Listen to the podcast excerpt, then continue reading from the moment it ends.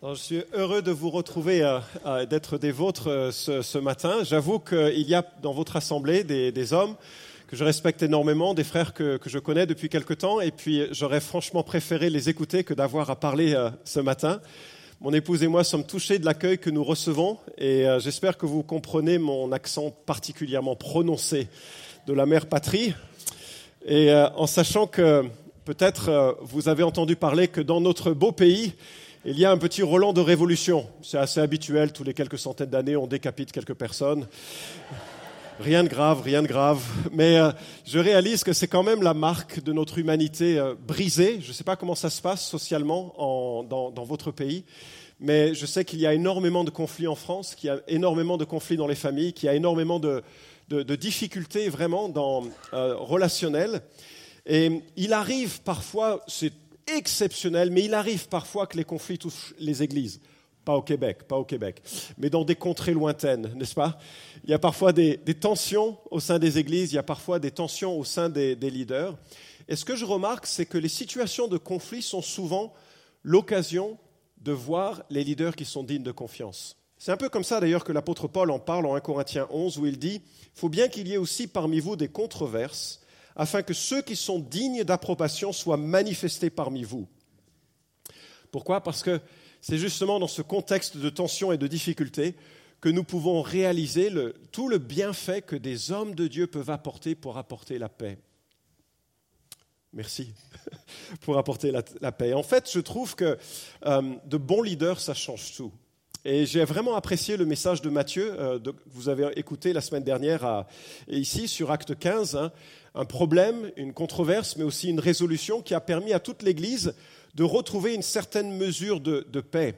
En Acte chapitre 15, euh, finalement, nous voyons la victoire de l'Évangile alors qu'il y avait des conflits au sein de l'Église et que les gens se demandaient ce qu'il fallait importer de l'Ancien Testament. Est-ce qu'il fallait que les nouveaux convertis se fassent circoncire? Est-ce qu'il fallait adopter les lois alimentaires de l'Ancien Testament? Il y avait toute cette confusion qui régnait et les leaders ont su apporter la, paix. John Stott, qui conclut sa discussion sur le concile de Jérusalem, il dit la chose suivante euh, ce concile garantit une double victoire. Une victoire de la vérité en confirmant l'évangile de grâce, et une victoire d'amour en préservant la communauté par des concessions intelligentes pour ménager les scrupules des juifs consciencieux. Alors voilà, moi aussi j'aime bien les histoires qui se terminent bien, tu, le mentionnais Mathieu, et, euh, et cette euh, histoire se termine bien parce que justement des, leaders ont su apporter euh, un regard de paix en ramenant aux fondamentaux. Alors je voudrais regarder avec vous à partir de Actes chapitre 15, euh, j'ai le privilège, j'ai appris de clôturer, de clore votre série sur, sur le livre des actes, donc c'est le dernier message sur cette première partie du livre des actes. En Acte 15, j'aimerais relever avec vous les, cinq accents particuliers des bons leaders. Donc je vous invite à ouvrir vos Bibles et on va lire à partir de Acte 15, les versets 30 à 41. Acte 15, 30 à 41. Eux donc prirent congé et descendirent à Antioche, où ils remirent la lettre à la multitude réunie. Lecture en fut faite et l'on se réjouit de cet encouragement.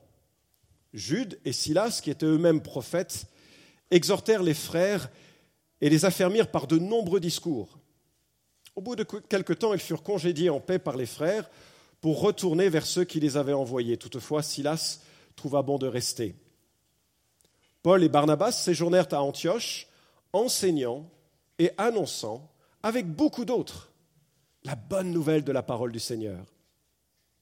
Quelques jours après, Paul dit à Barnabas, retournons visiter les frères dans toutes les villes où nous avons annoncé la parole du Seigneur pour voir où ils en sont. Barnabas voulait prendre aussi avec eux Jean, surnommé Marc, mais Paul estima ne pas devoir prendre avec eux ceux qui s'étaient détournés d'eux depuis la Pamphylie et qui ne les avaient pas accompagnés dans leur œuvre.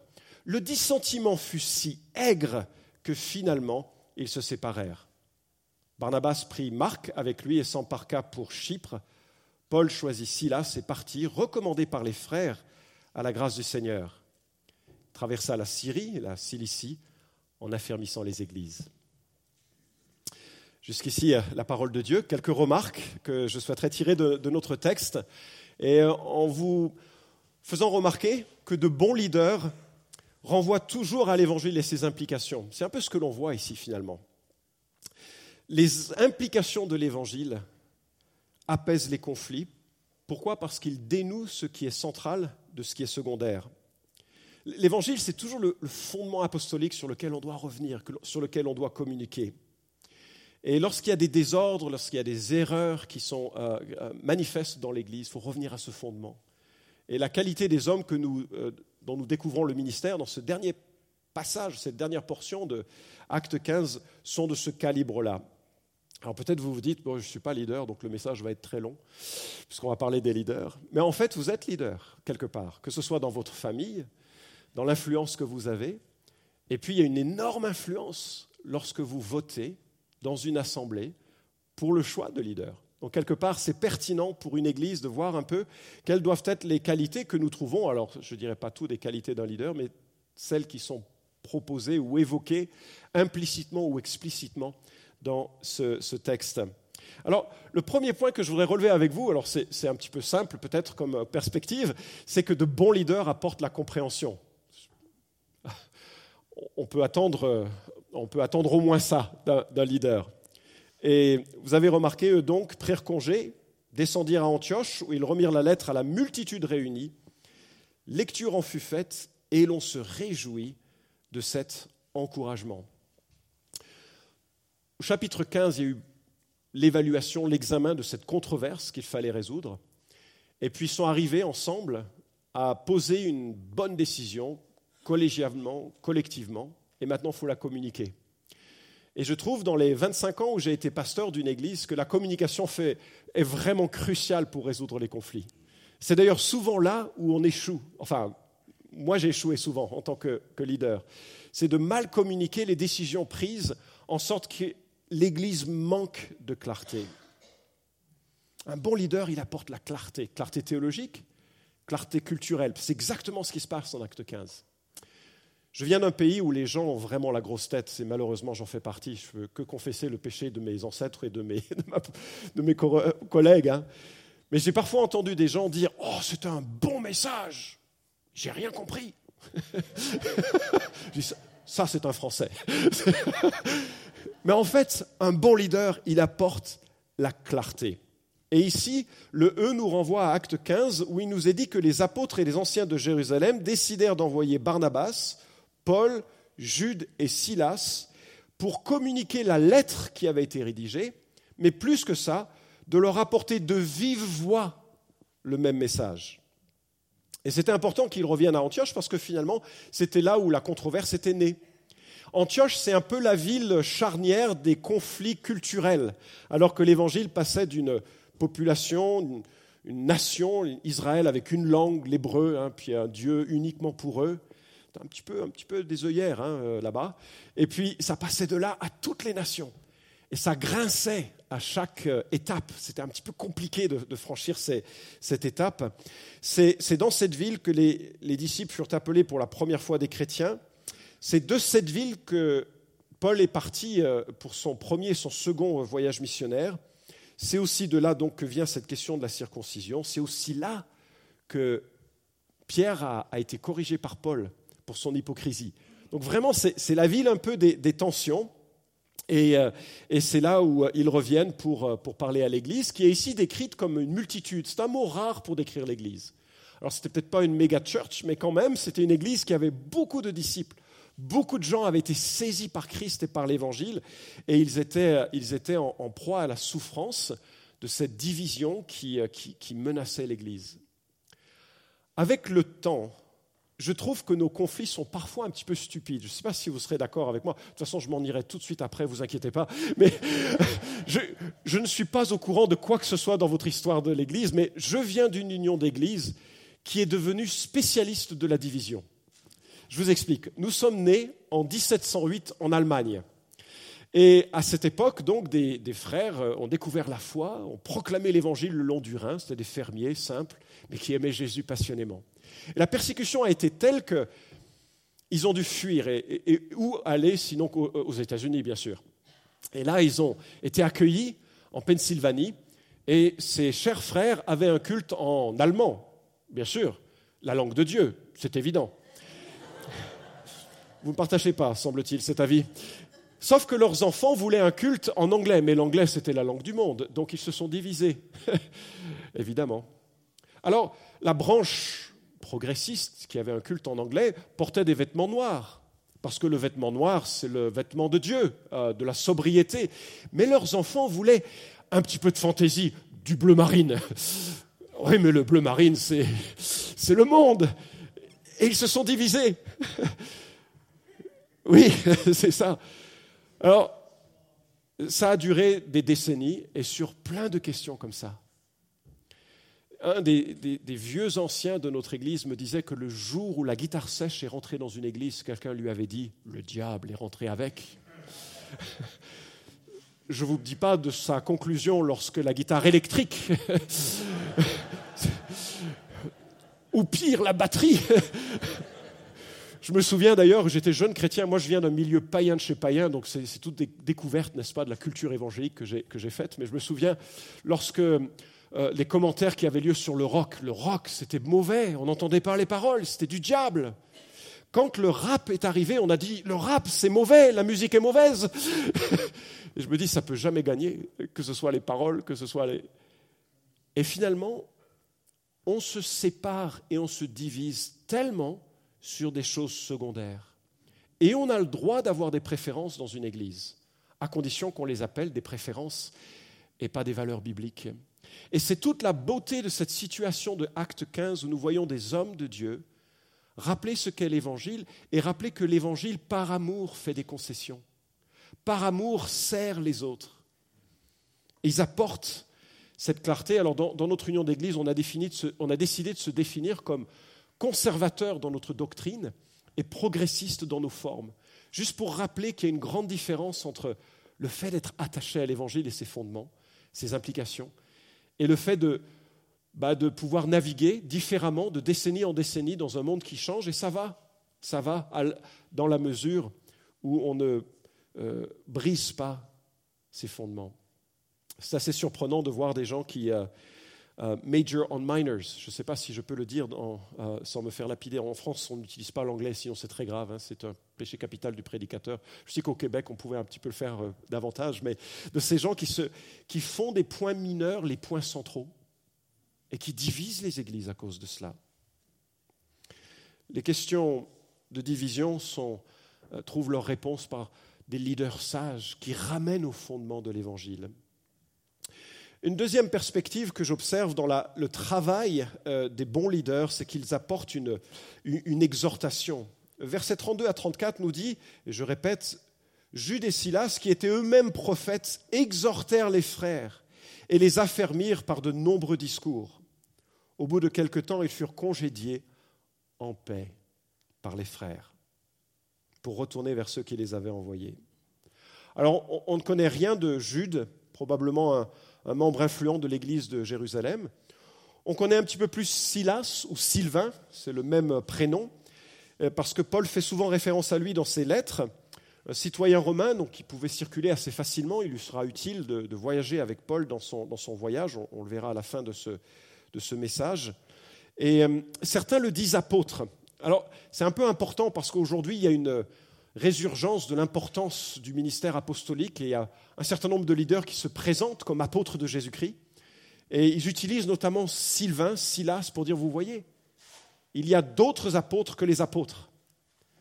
Et la raison est, d'un, euh, nous vient de 1 Thessaloniciens, pardon, 2.6 où Paul écrit en tant qu'apôtre du Christ, nous aurions pu nous imposer. Et comme Paul se présente avec Silas en tant qu'apôtre au pluriel. Certains en ont conclu que Silas était un apôtre euh, de plein droit, puisque Paul le décrit en tant que tel avec lui. Mais je vous suggère qu'il y a une différence entre être apôtre par association avec Paul et être apôtre euh, de plein droit. Il y a vraiment quelque chose d'unique dans le ministère apostolique. Je ne sais pas si ça correspond à votre conviction ici, mais il me semble qu'en Éphésiens 2.20 et 3.5, il nous est dit qu'on a édifié sur le fondement des apôtres et des prophètes. C'est un peu un fondement unique. Et s'il y avait des apôtres de Jésus-Christ supplémentaires aujourd'hui, on serait un peu en train de, de faire d'autres fondements. Donc je ne crois pas que Sylvain ait été un apôtre euh, à part entière, en fait. Je crois qu'il l'était simplement par association, et Paul l'inclut un peu dans sa description de façon fraternelle. Et j'en veux pour preuve que quelques décennies plus tard, quelques années plus tard, l'apôtre Pierre parle de, Sylvain. Et euh, il parle de lui comme le fidèle frère Sylvain. En fait, euh, c'est lui qui va communiquer cette lettre de Pierre. Et je me dis, s'il y avait eu un moment dans la vie de Sylvain où il aurait eu besoin d'une autorité apostolique, c'était ce moment-là. Mais Pierre ne fait pas référence à lui en tant qu'apôtre, mais simplement en tant que fidèle frère Sylvain. Alors il faut se méfier de tout ce qui brille et euh, qui n'est pas de l'or, et que beaucoup de gens aujourd'hui portent des titres assez ronflants et impressionnants, mais pour autant je ne pense pas qu'ils aient l'autorité des euh, apôtres que nous trouvons dans le Nouveau Testament. En tout cas, ces frères sont remarquables et ils se distinguent par leur qualité de prophète. Vous avez remarqué? C'est souligné, ils sont prophètes. Alors, je suppose que vous avez déjà abordé la question du prophète. C'est en fait une question un petit peu compliquée parce que c'est probablement le terme qui a le plus de sens possible dans l'ensemble de l'écriture. C'est-à-dire que ça couvre une variété de ministères et de services, la prophétie et le prophète, et ce n'est pas toujours facile de, comprendre exactement ce dont il est question. Je crois que chaque texte doit être compris dans son contexte pour voir de quoi il s'agit. Parfois, c'est l'homme porte-parole de Dieu, comme le prophète de l'Ancien Testament. Parfois, c'est les faux prophètes. Euh, on en trouve aussi beaucoup dans l'Ancien Testament. Parfois, ce sont même des non-croyants parce qu'ils disent quelque chose de vrai. Oh, ils sont prophètes. Ça, arrive une ou deux fois dans l'Écriture. Parfois, ce sont euh, ceux qui annoncent des événements futurs, comme Agabus. Et parfois, ce sont ceux qui encouragent, qui exhortent. Peut-être qu'on peut simplifier toutes ces catégories en, deux grandes catégories. Euh, celui qui énonce directement la pensée de Dieu, et puis celui qui euh, apporte la pensée de Dieu par la parole de Dieu dans un contexte déterminé. Je crois que c'est ce que nous avons ici. C'est-à-dire des gens qui sont capables, un peu comme un Corinthien 14 euh, nous le décrit, d'apporter un, une édification, une exhortation, une consolation. On a besoin dans une église de gens qui apportent ça, surtout quand il y a des conflits, des gens qui sont capables de se mettre à côté d'eux, d'apaiser, d'encourager, d'expliquer. Un peu comme Romains 12, 6 qui dit que celui qui doit prophétiser, qu'il fasse selon les oracles de Dieu, c'est-à-dire selon la, parole de Dieu, pas inventer de nouvelles choses, juste rappeler ce que la parole de Dieu dit. Euh, Parfois, on pense au terme, euh, ah, c'était vraiment euh, inspiré comme prédication. Il y a non pas le sens inspiré selon 2 Timothée 3,16, mais le sens un peu, c'était percutant. Et je crois que c'est ce qu'il faut comprendre ici dans le, ministère prophétique qui nous est proposé. C'était percutant, c'était conforme à la parole de Dieu, c'était encourageant, c'était ressourçant. Et on a besoin de ce genre de personnes parce que vraiment l'Église a besoin de ces encouragements qui nous ramènent à l'Écriture. Et c'est tellement dommage aujourd'hui que les gens aient un peu euh, euh, pris le terme de prophétie pour étant des, événements ou des paroles un petit, peu, un petit peu étranges. Moi, je me souviens, j'étais jeune converti et j'ai eu une, petite phase euh, un, peu charismatique. et je voudrais dire, j'ai des amis que j'aime beaucoup hein, dans l'Église charismatique. Ce n'est pas une critique de l'ensemble du mouvement. Mais j'ai eu une petite phase charismatique et j'étais jeune converti et je ramenais une, une sœur à l'aéroport de Lyon et elle devait rentrer en Irlande. C'était une, une rousse que je voulais impressionner. Je ne connaissais pas mon épouse encore. Hein, j'étais jeune converti. Je, voulais l'impressionner euh, et, je voulais jouer la personne très pieuse. donc j'étais à l'aéroport. Elle s'apprêtait à traverser euh, la France et puis ensuite la mer et puis atterrir en Irlande. Et je lui dis Shirley, je vais te donner un verset pour ta vie. Et elle m'a regardé un petit peu interloqué. Et avant qu'elle me dise oui ou non, j'ai prié, j'ai mis ma Bible dans le dos, j'ai ouvert au hasard et j'ai lu la chose suivante. En Amos chapitre 9. Je ferai périr leur progéniture par l'épée. Parmi eux, le fugitif ne parviendra pas à s'enfuir, aucun rescapé n'en échappera. Non mais ça, va mieux. S'ils montent aux cieux, je les en ferai descendre. Elle va prendre l'avion. Un peu plus tard, s'il se dérobe à mes regards dans le fond de la mer, là j'ordonnerai au serpent de les mordre. Elle allait survoler la mer. Je lui ai dit, Shirley, ne prends pas l'avion. Elle m'a regardé avec un sourire euh, que je ne qualifierais pas, et j'ai plus jamais entendu parler d'elle. j'ai trouvé que le Seigneur avait un certain sens de l'humour. les prophètes, ils font pas ça. Les prophètes, ils ramènent à l'écriture, ils ramènent à l'évangile, ils apportent, la paix. Et, euh, et, voilà vraiment la sérénité qui naît du ministère de, de Jude et Silas dans cet environnement d'Antioche. C'est vraiment l'impact d'un bon ministère prophétique. Ce que je remarque également dans le, ministère qui est proposé dans, ce que ces hommes font, c'est euh, la, l'accent qui est porté sur la multiplication. Regardez de nouveau avec moi les versets 35, le verset 35. Paul et Barnabas séjournèrent à Antioche, enseignant et annonçant avec beaucoup d'autres la bonne nouvelle de la parole du Seigneur. Donc Luc revient au service de Paul et Barnabas. Et que font nos amis? Eh bien, il y a deux verbes qui décrivent leur activité associés d'un contenu. Ils enseignent, ils évangélisent, et le contenu, c'est la parole de Dieu évidemment. Mais ce que je remarque euh, de façon euh, à appuyer, c'est cette parole du Seigneur, elle est qualifiée de, de bonne nouvelle, et on retrouve cette centralité de l'Évangile. On a trop souvent vu, bien sûr, hein, l'Évangile comme la porte d'entrée à la foi, et elle est cela, ou bien comme une description de la vie de Jésus-Christ, et, c'est cela. Mais c'est en fait l'entièreté de la vie hein, qui est avec l'Évangile.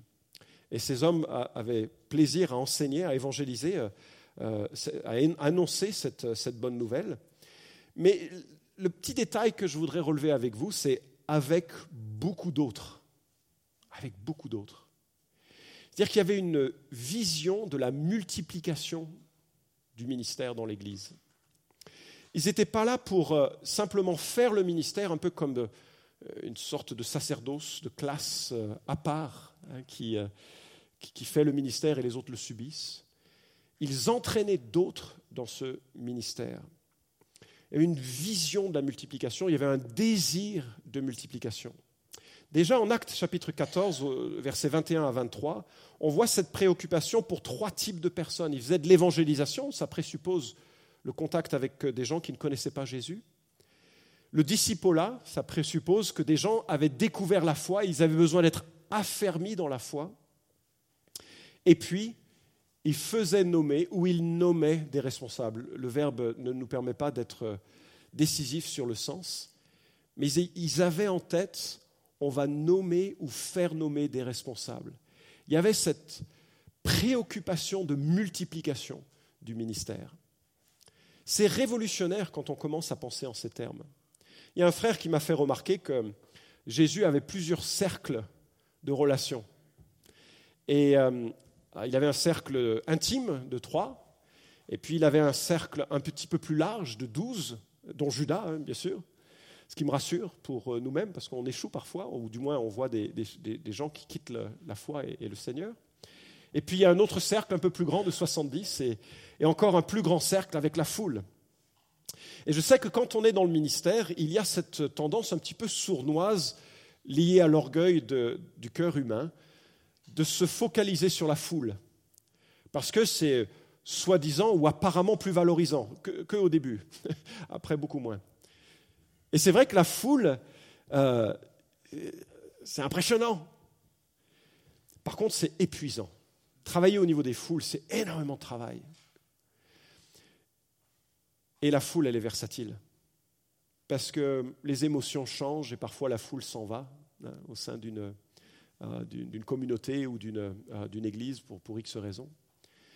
Et en fait, là où l'efficacité maximale a lieu, c'est dans le cercle de trois. Et c'est dans ce cercle-là que le travail est le plus facile en plus. Et ça, ça a toujours été ensuite, quand j'ai compris ça, et je ne l'ai pas euh, malheureusement toujours mis en pratique aussi bien que je l'aurais souhaité, mais quand j'ai compris ça, je me suis toujours posé la question, d'année en année, quels sont mes trois cette année? Alors c'était souvent 3 à 5. Hein. Mais quelles sont les 3 à 5 personnes pendant 6 mois, pendant un an, que je vais accompagner, s'ils le souhaitent, hein, pour pouvoir faire un pas de plus Et c'est tellement encourageant de voir soit des jeunes convertis, soit des gens qui veulent s'impliquer dans le ministère, faire des progrès, porter du fruit et voler de leurs propres ailes. Et je me dis, chaque chrétien devrait se poser cette question, alors peut-être pas de façon aussi rigide que ce que je suggère ce matin, mais se poser la question, quels sont les cercles de Troie où j'influence et de quel cercle je fais partie où je reçois une influence Il devrait y avoir cette préoccupation en sorte que le, ministère puisse se multiplier. On a, la, première année de où j'ai été pasteur, j'ai conduit 20 personnes à Christ et je me pensais héros de la foi. Et puis l'année suivante, de ces 20 personnes, il y en avait une ou deux qui marchaient avec Jésus. Je me suis senti plus proche du zéro de la foi à ce moment-là. Et, j'ai réalisé que finalement, mon évangile était un évangile de décision. Il fallait prendre une décision pour Christ. Et avec suffisamment de bagou, on peut faire prendre pas mal de décisions, finalement. Jusqu'à ce que je réalise, bien sûr, que c'était tellement une œuvre de Dieu euh, que l'on ne pouvait euh, créer soi-même, imposer soi-même. Puis j'ai beaucoup évolué dans, ma compréhension de l'Évangile comme un processus de confrontation à la pensée de Dieu, à la parole de Dieu, et où Dieu finalement est l'acteur principal de l'évangélisation. C'est lui qui donne la foi, n'est-ce pas? Et donc, on a, développé un petit outil euh, d'évangélisation qui est simplement un parcours d'une douzaine de textes principaux qui, pour la culture française, donne le fil conducteur du message de la Bible. C'est un outil qu'on a affiné au fil du temps. Et pour moi, c'était toujours une joie, le plus possible, de prendre quelqu'un qui n'avait aucune connaissance de l'écriture et j'allais le retrouver petit-déj le matin avant qu'il parte au boulot, ou bien entre la pause de midi euh, près de son usine, ou, le soir. Enfin, c'était un peu une priorité pour moi. Puis euh, chaque année, j'essayais de faire, prier en tout cas, pour qu'il y ait quelques groupes qui, fonctionnent. Et puis, il y avait tellement de groupes qu'il a fallu qu'on on, forme d'autres personnes. Et ça a été absolument génial de voir un peu ce processus où petit à petit on prenait des gens que l'on rendait compétents à l'utilisation de cet outil, qui prenaient de l'assurance, et qui petit à petit eux-mêmes portait le ministère vers d'autres et il y a un phénomène de multiplication qui, avait lieu naturellement. Vous connaissez ce texte assez important de, de Timothée 2.2 qui dit que c'est un peu le mantra hein, de tous ceux qui sont dans le mentorat ou, autre, qui dit Ce que tu as entendu de moi, et essayez de mesurer le nombre de générations, ce que tu as entendu de moi, en présence de beaucoup de témoins, confie-le à des hommes fidèles qui soient capables de l'enseigner aussi à d'autres. Vous avez compté? Il y a combien de générations là qui sont mentionnées? Ce que tu as entendu de moi, deux, confie-le à des hommes fidèles qui soient capables de l'enseigner à d'autres. Et je me dis, voilà la mesure de la multiplication. Quand on est capable, bon, c'est du coca, hein, d'accord, il n'y a rien de c'est du lait, c'est du coca. Qu'est-ce que voilà, il n'y a pas d'implication négative dans cette image, mais ce que je veux dire, c'est qu'on sait qu'on a réussi le processus de multiplication lorsqu'on touche quatre générations, lorsque l'on est capable de transmettre en sorte que la quatrième génération prend le dépôt qui lui a été donné et euh, continue un petit peu plus loin. Euh, quatre générations qui permettent cette multiplication du ministère moi, je réalise, je suis trop précautionneux. Et j'ai dû apprendre à, relâcher un petit peu le, le, contrôle des choses et de laisser le plus possible à d'autres le soin de s'élancer, faire des erreurs, les accompagner, les retrouver et puis les former pour qu'ils puissent prendre de plus en plus des responsabilités. Quatrième euh, qualité que je vois dans le travail des, bons leaders ou dans l'identification des qualités d'un leader, dans la manière dont ils euh, réfléchissent à leur focus et à leur priorité, c'est qu'ils visent l'affermissement. Verset 36. Quelques jours après, Paul dit à Barnabas, Retournons visiter les frères dans toutes les villes où nous avons annoncé la parole du Seigneur pour voir où ils en sont. Alors cet axe est peut-être un peu euh, entendu dans bien des églises, mais je remarque quand même qu'en tant qu'évangélique, nous avons un, souci salutaire pour les conversions. Parce qu'on est très conscient qu'on est séparé de Dieu et que s'il n'y a pas une infusion de Dieu un jour dans une vie qui le fasse renaître, on demeure dans cette séparation pour l'éternité. C'est cela l'enfer et ça nous brise le cœur. Donc on a ce souci, n'est-ce pas, de voir des âmes à venir à la foi. Ça, brûle à l'intérieur, même si on est très maladroit, qu'on n'arrive pas toujours à le faire correctement, mais il y, a ce souci que d'autres puissent bénéficier de cette, de cette grâce. Mais je remarque que parfois dans nos églises, on a moins le souci de les voir prendre des racines profondes. Une fois qu'ils sont sauvés, bah, ils grandissent, on verra bien. L'essentiel, c'est qu'ils soient à la fin du temps euh, dans la maison que le Seigneur a préparée.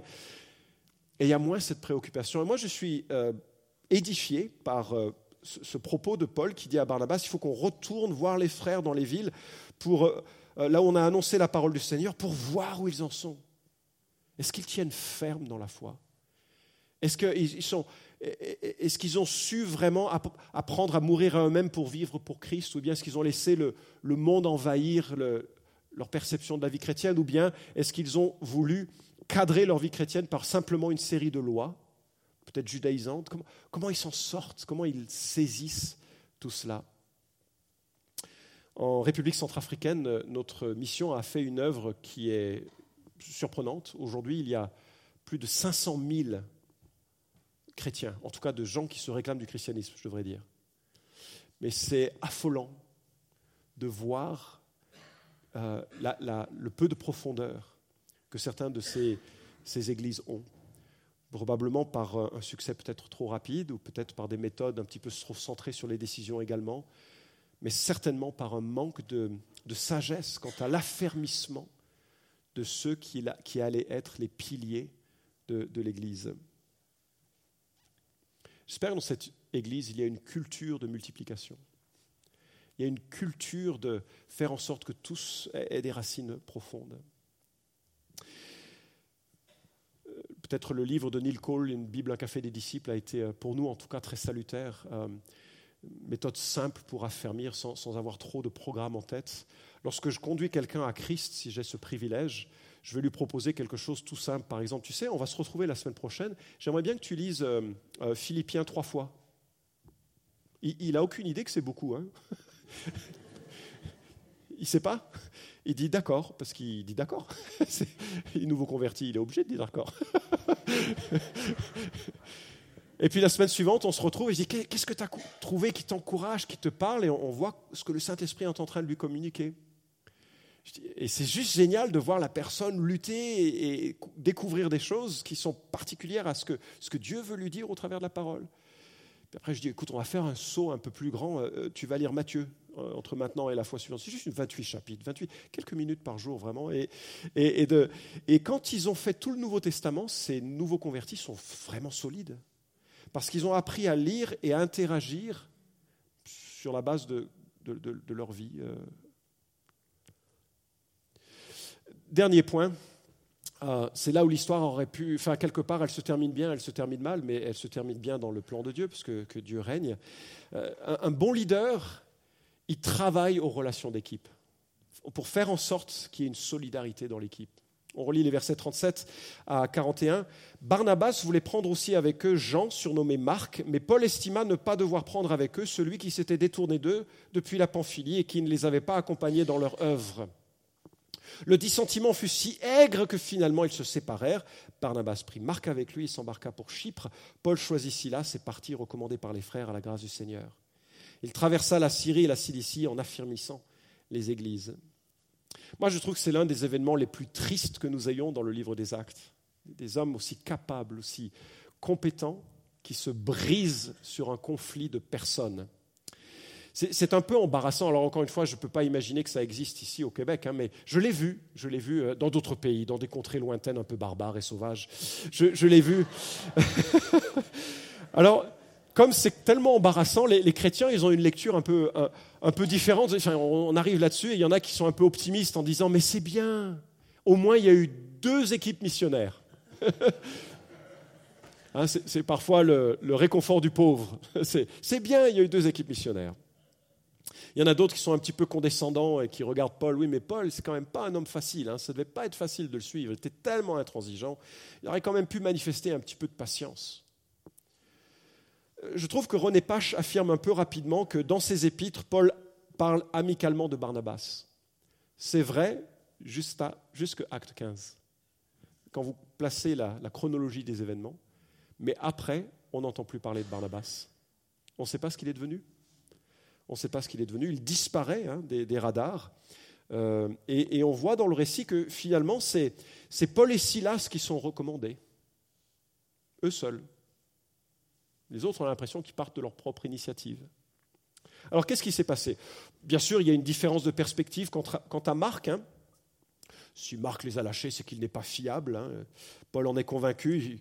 Euh, mais peut-être qu'il faut rendre la chose un peu plus complexe. Euh, Marc est un cousin de Barnabas. Alors mélanger les considérations familiales et ministérielles peut être, pas toujours, mais peut être une question délicate, n'est-ce pas?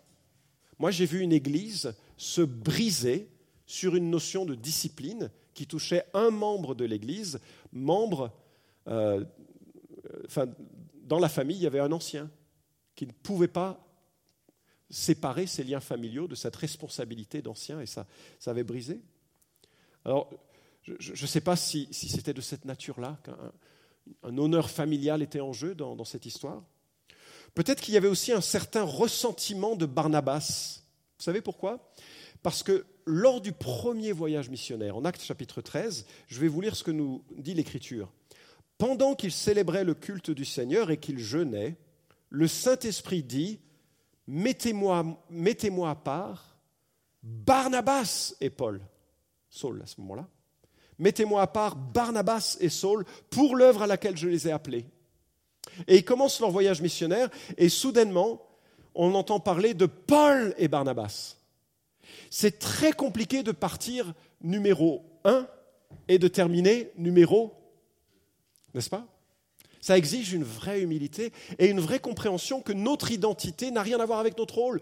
On peut avoir des rôles différents, avoir la même identité. D'ailleurs, dans l'Église, on n'est pas tous frères et sœurs. On a le même rang, la même identité, on a les mêmes privilèges, on a tout pleinement en Jésus-Christ, mais nous avons des rôles différents. Et peut-être que Barnabas n'arrivait pas à accepter cette situation, parce que bah, de telles situations révèlent les cœurs et que son cœur a été, euh, euh, révélé. De Paphos, nous dit Acte 13, Paul et ses compagnons firent voile. Paul est devenu premier et il est devenu l'apôtre qui devait fonder toutes ces communautés dont nous avons euh, connaissance dans le livre des Actes. Un certain nombre de conflits que nous avons connus dans l'Église et en France venaient précisément de, euh, ces questions de béance de reconnaissance et, des gens qui s'agrippaient à des rôles. et c'est assez terrible. C'est assez terrible.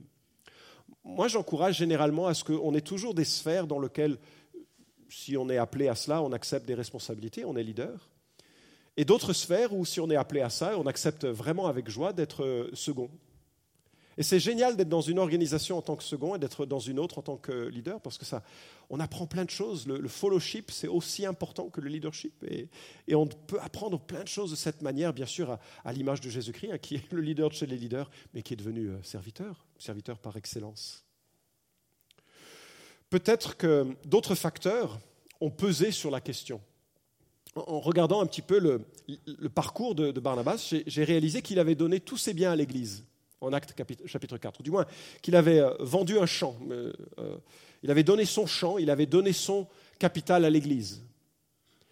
Alors peut-être qu'il se disait, écoute, euh, moi, moi, j'ai beaucoup sacrifié pour l'œuvre de Dieu, j'ai des droits. Vous voyez ce que je veux dire? C'est tellement facile de faire le lien, j'ai tout donné pour avoir une place à la table. Ce qui n'a rien à voir, quand tu donnes, tu donnes, c'est donné, c'est plus à toi, c'est le Seigneur.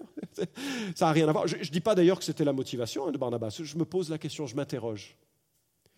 Alors, j'ai eu une petite expérience assez amusante la semaine dernière où je rentrais du, Tchad, euh, non, non, je rentrais de, Genève et j'ai amené des, plaquettes de chocolat de Genève, chocolat suisse, qualité, n'est-ce pas?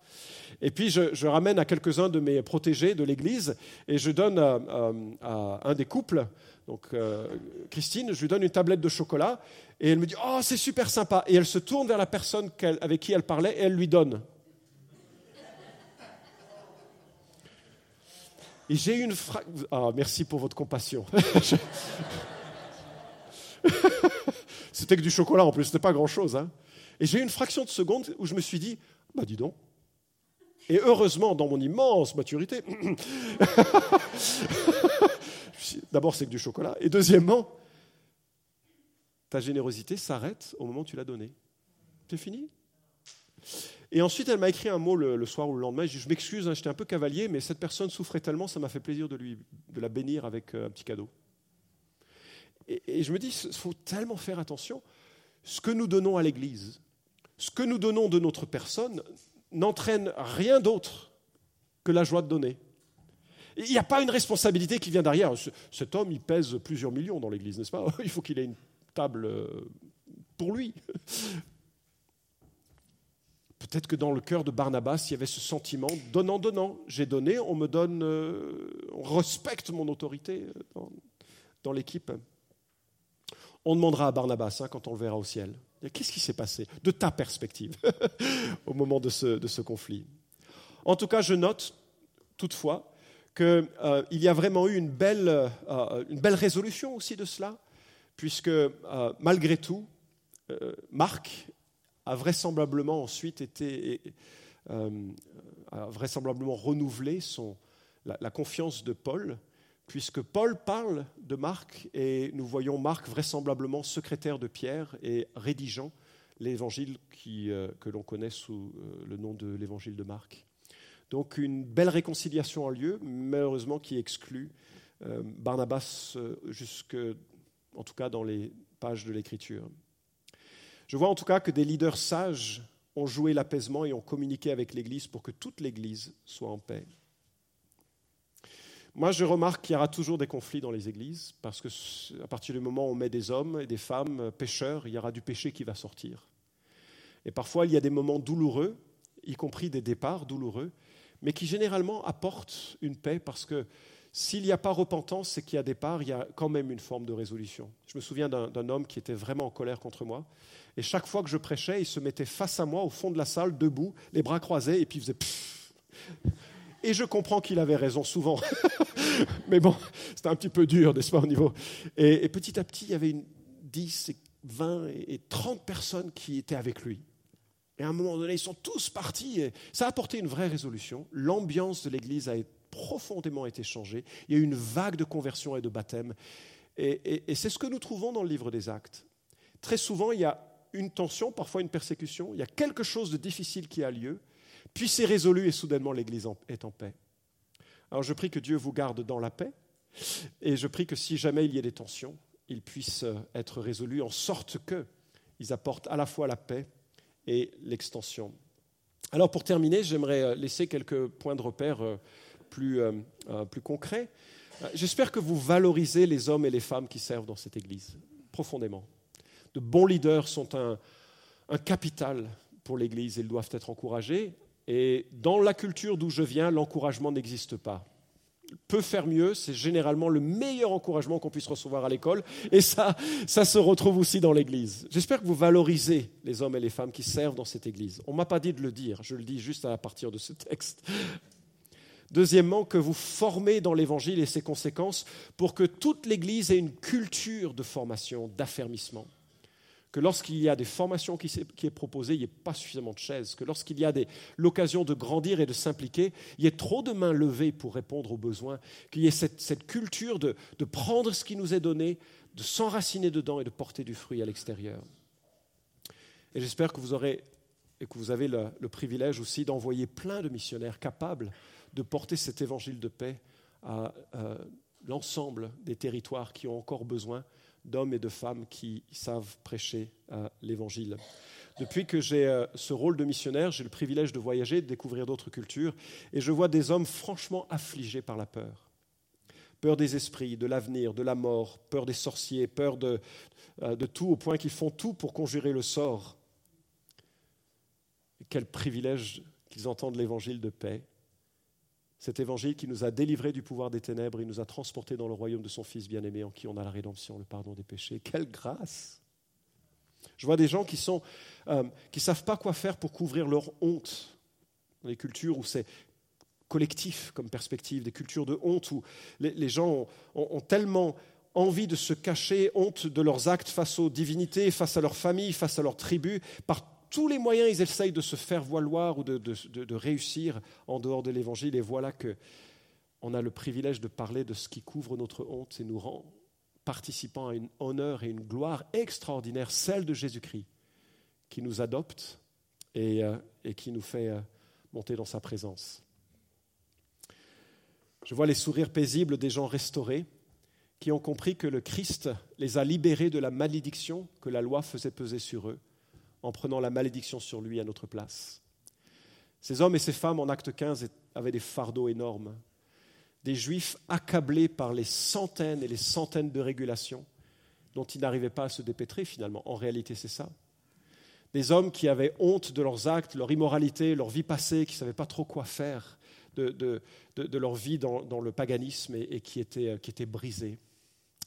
Et l'évangile, c'est cette substitution qui fait que Christ a pris notre honte à la croix. Il a été humilié pour que nous ne soyons pas humiliés. Il a pris notre culpabilité à la croix pour que nous ne la portions plus.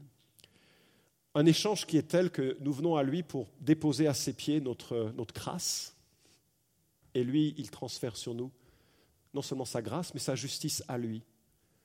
Et quelque chose qui me confond, c'est qu'il nous voit au travers de, de Jésus-Christ comme étant co-héritier avec lui. J'espère que c'est votre expérience, personnellement. J'espère que vous avez réalisé que cette malédiction, vous n'avez pas besoin de la porter, malédiction du péché, mais que Christ l'a portée. Puis j'espère que vous le voyez comme un tel privilège que plein d'autres personnes autour en entendent parler, et puis aussi que ça fonde l'ensemble, la colonne vertébrale des ministères de cette Église. On prie Dieu et Père, je voudrais te rendre grâce parce que tu as regardé une humanité déchirée par les conflits, la violence, parfois malheureusement on la voit un peu dans les églises. Tu as traversé le ciel, tu es devenu homme en Jésus. Et tu as porté notre péché à la croix, notre honte, notre culpabilité. Tu, as tellement tout fait pour que nous puissions t'appeler Père aujourd'hui. T'en bénissons. je prie pour que tu suscites dans cette assemblée des ouvriers de la moisson non seulement pour l'Assemblée, mais pour toute cette région et pour euh, bien au-delà. Des hommes et des femmes enracinés dans l'Évangile, qui ont les, bonnes priorités. Et à cause de ces bonnes priorités, que toute une, paix, une paix relationnelle, une paix humaine soit visible, ressentie, vécue dans les assemblées. Et que ça touche toute, toute une région pour Christ. En ton nom et pour ta gloire. Amen.